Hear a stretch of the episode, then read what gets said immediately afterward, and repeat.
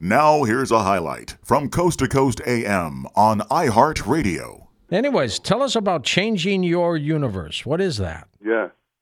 Yeah, so uh, before I, I wrote this book, How to Change Your Universe, and I just got to say that I didn't plan to write this book. It wasn't part of the like the game plan, the main you know thing that I was going to do. It just it was something that just happened basically while I was you know I have a daily meditation that I do, and I've been doing it now for 35 years, and it's it's getting deeper and deeper. But there was a period of time about a year and a half ago where every time I sat to meditate, it's like somebody was reading me this book, and uh, and I would transcribe it after the meditation, and then I thought, well, this is crazy stuff. This is really out there. I'll write it, you know, maybe for my kids just to give them an idea of like an alternative way to look at the universe.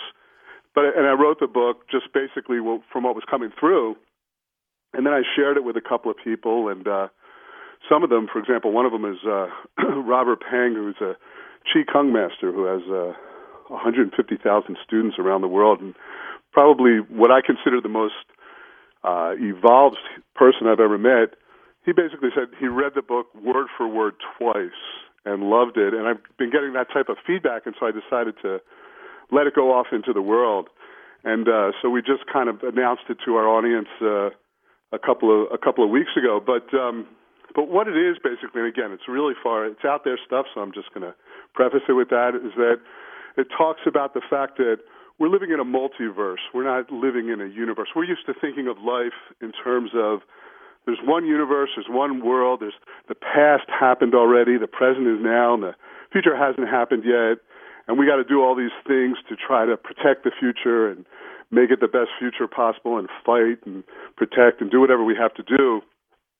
And what's happened, at least in physics, over the last 50 years or so, is that uh, it's becoming pretty much undeniable that we're living in a multiverse, that there's an yep. infinite number of parallel universes that uh, that exist, and there's a version possibly of ourselves living all these different universes. So there's a version of the universe where you want to, you win the lottery, for example. There's a version of the universe where you didn't buy a lottery ticket. There's a version of the universe where, God forbid, you know, you, you get uh, in a car accident. There's a, another version of the universe where, you know, you become president of whatever. So there's all these different versions of reality, and we're living these different versions. And what came through in this book and what I experienced uh, in my own life and through my own observation is that we're actually moving through these universes all the time without knowing it. So we might be in one timeline, mm-hmm. and then certain things might happen where we are in a completely different timeline with a different result. And it's a kind of a it's kind of a timely message because if you look at what's going on in the world, like you said, it's so crazy right now, and there's so much fear around what's going to happen globally to the economy and to the world and governments and all these different things. And we need to know as much as possible, and we need to protect ourselves on that uh, on a like a logical level. But there's there's something else we can do. We can be conscious of the fact that we're actually moving through parallel universes all the time, and there's a process and a logic to it, and we can participate in it, and we can participate in doing certain things that will enable us to be in the best timeline possible.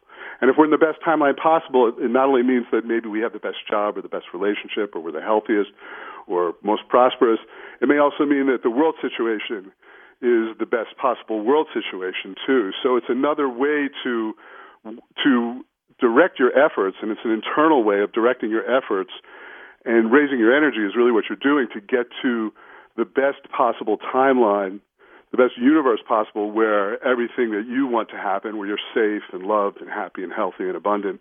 And it gives you certain steps. The book gives you certain steps to do that. In these multiverses, are we able to alter things or are they already predetermined?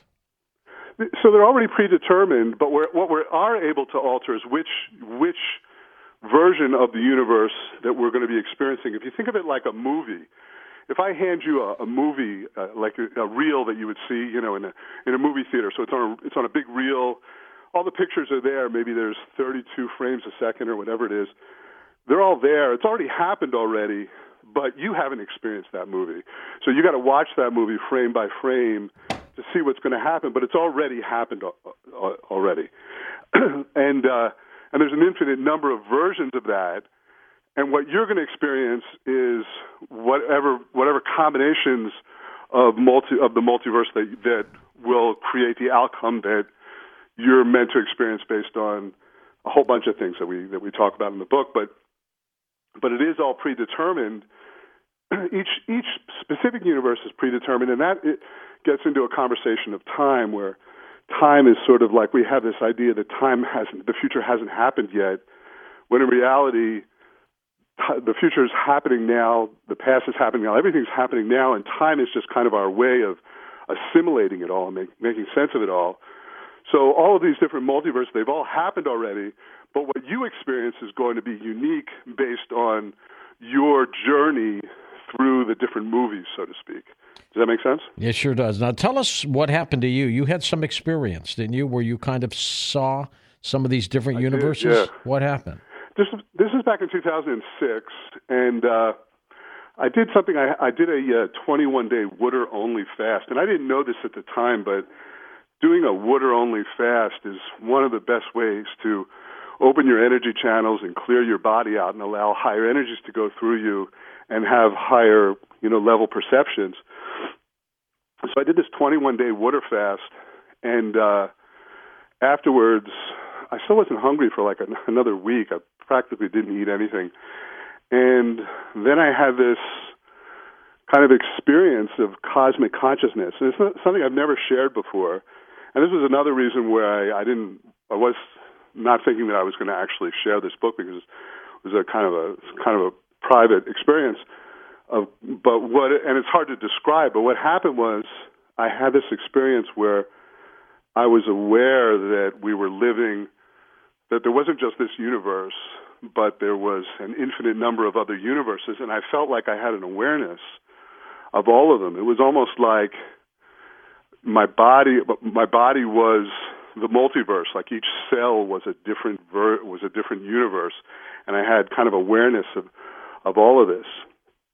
And this was went on for a couple of days, and I, I had these conversations with people where I could actually see the energy in their body. And again, you know, George, I know this is crazy way out there stuff, but take it for what it is. This is what happened to me. I could see, I would have conversations with people, and I could see the energy in their body. And I remember having this conversation with somebody we were at the store, and I just bumped into this lady, and she was I could see the energy running through her body, and she was talk she was complaining about her life, and she was complaining that she wasn't in the in the place that she wanted to be in her life, and she didn't know how to get there. And I, I could see like like white light and yellow light running through her body, and uh, and I could also see that she had a blockage where the light couldn't get through, and it was lowering her energy, it was lowering her vibration, and keeping her in a lower version lower of what she wanted to experience. As I'm talking to her, I actually was concentrating on that blockage, and I saw the blockage open up, and I saw the energy was more able to run through her, and it was almost like you know the dimmer switch on a light bulb that got her her energy got brighter and brighter. And what I saw in that moment, as I was talking to her, was she actually shifted to a higher level universe where she was going to be able to see, do the things that she wanted to do. I could see her future as like a timeline. I could see it. I could see her past also was a different, slightly different past. She actually moved into a different timeline with a slightly different past and a different future, and the different future was the one that she wanted. And and I don't remember the conversation, but I remember when I when that happened, she started crying profusely and hugging me as if we, probably based on some kind of something that happened in the conversation, which I don't remember, but that's what she was crying about. But I knew that what was happening was she was having some sort of cathartic reaction because that block had opened up, and she was she was a much later, much brighter version of herself. Now you've also and, uh, ta- go no go ahead, Jon. I was just going to say, and this was happening. This went on for like three or four days, and then it went away, and uh, and that was very depressing when it went away because it was an incredible experience. But Uh, but yeah, that that's that was before I had any thoughts of the multiverse, or before you started seeing it all the time on like Marvel shows, and you know, and and, and before physicists started talking about uh, you know making computers based on based on parallel universes, which is something that we can talk about. But it's before all that, and it was something that stayed with me as an awareness that that this is a, a reality that we're not perceiving. You've talked about how some physicists have calculated that at the time of the Big Bang, whatever that was, that up to 500 possible other universes were created. Yeah, yeah. So there was this expand. This is what's happening right now: is that we're get we're in this place in physics where it's almost inescapable. I say almost, but it, uh, but it's nearly inescapable. The fact that we're living in this multiverse with parallel universes, but there was some calculations based on the Big Bang. There was an expansion phase in the Big Bang where, for a couple of seconds, the uh, universe expanded at this incredibly accelerated rate. And when you run the math on that, and I don't know the math, I'm just saying what the physicists say, but when you run the math on that, apparently 10 to the 500th other universes were created at the exact same time. And to, just to put that in perspective, what 10 to the 500th looks like, 10 to the 83 is the number of atoms in the universe. Wow. 10, 10 to the 84 is 10 times the number of atoms in the universe. 10 to the 85 is 100 times you know the number of atoms in the universe. So this is 10 to the 500. So it's truly, truly inconceivable number. Um, but that was just one example of uh, of how physicists and you know physicists don't want to. A lot of times, a lot, in a lot of ways, physicists don't like being physicists right now because physics is so crazy. It's changing every other day, isn't it? What's that? It's changing all the time. Yeah, it's changing all the time.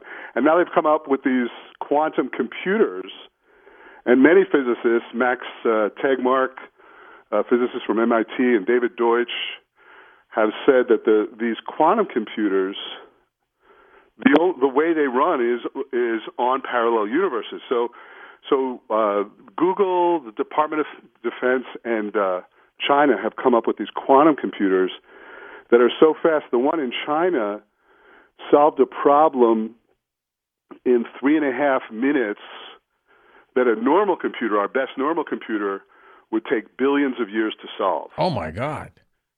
And it did in three and a half minutes.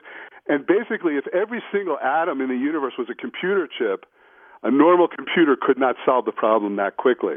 The only way the computer can solve it is by taking advantage of parallel universes. So the so the quantum particles are moving into parallel universes to do, you know, no pun intended, parallel processing. But uh, but but that's what's happening is that we're already it's it's not only is parallel the concept of parallel universes uh, not just a theory, but the the most powerful organizations in the world, Google, the Department of Defense in China, are now taking advantage of parallel universes to solve problems.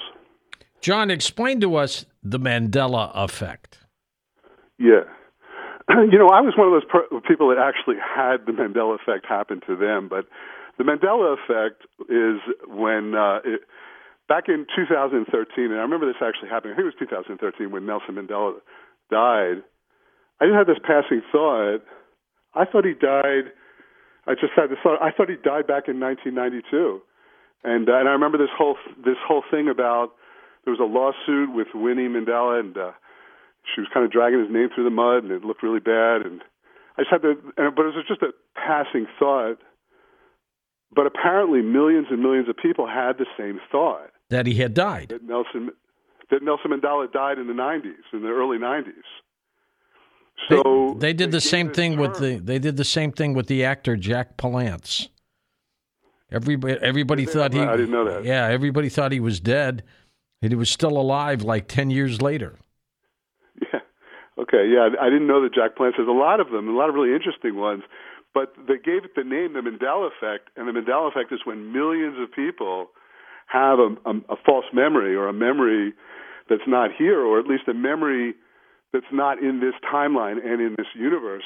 And there's some really, really interesting ones, Mandela effects. That the thing about a Mandela effect is you, if you don't have that memory, it's just because you weren't in that version of reality. You weren't in that universe. You didn't have that that past, that memory. But millions and millions of people will have the same thing. For example, some big ones for for me personally are there's a biblical one.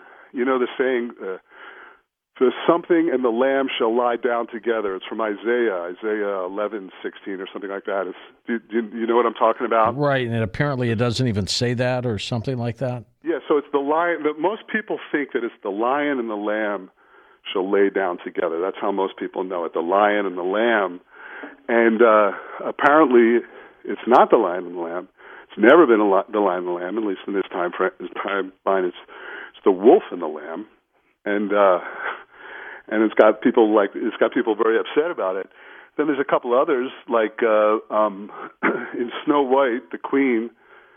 She said something, something, something on the wall. Who's the fairest one of all? What do you have a recollection of what that is? Something, something mirror, mirror, mirror on the wall.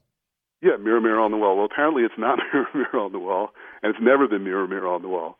It's magic mirror on the wall in this timeline. I, I think cartoons did that to us. maybe maybe maybe so. There's some some of these there's there's there's explanations. Some of them aren't. Another one is Ed McMahon.